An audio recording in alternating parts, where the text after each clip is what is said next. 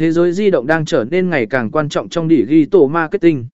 Việc điều chỉnh chiến dịch marketing cho thiết bị di động và sử dụng ứng dụng di động đã mở ra nhiều cơ hội mới cho tiếp thị trước sự ra đời của các smartphone.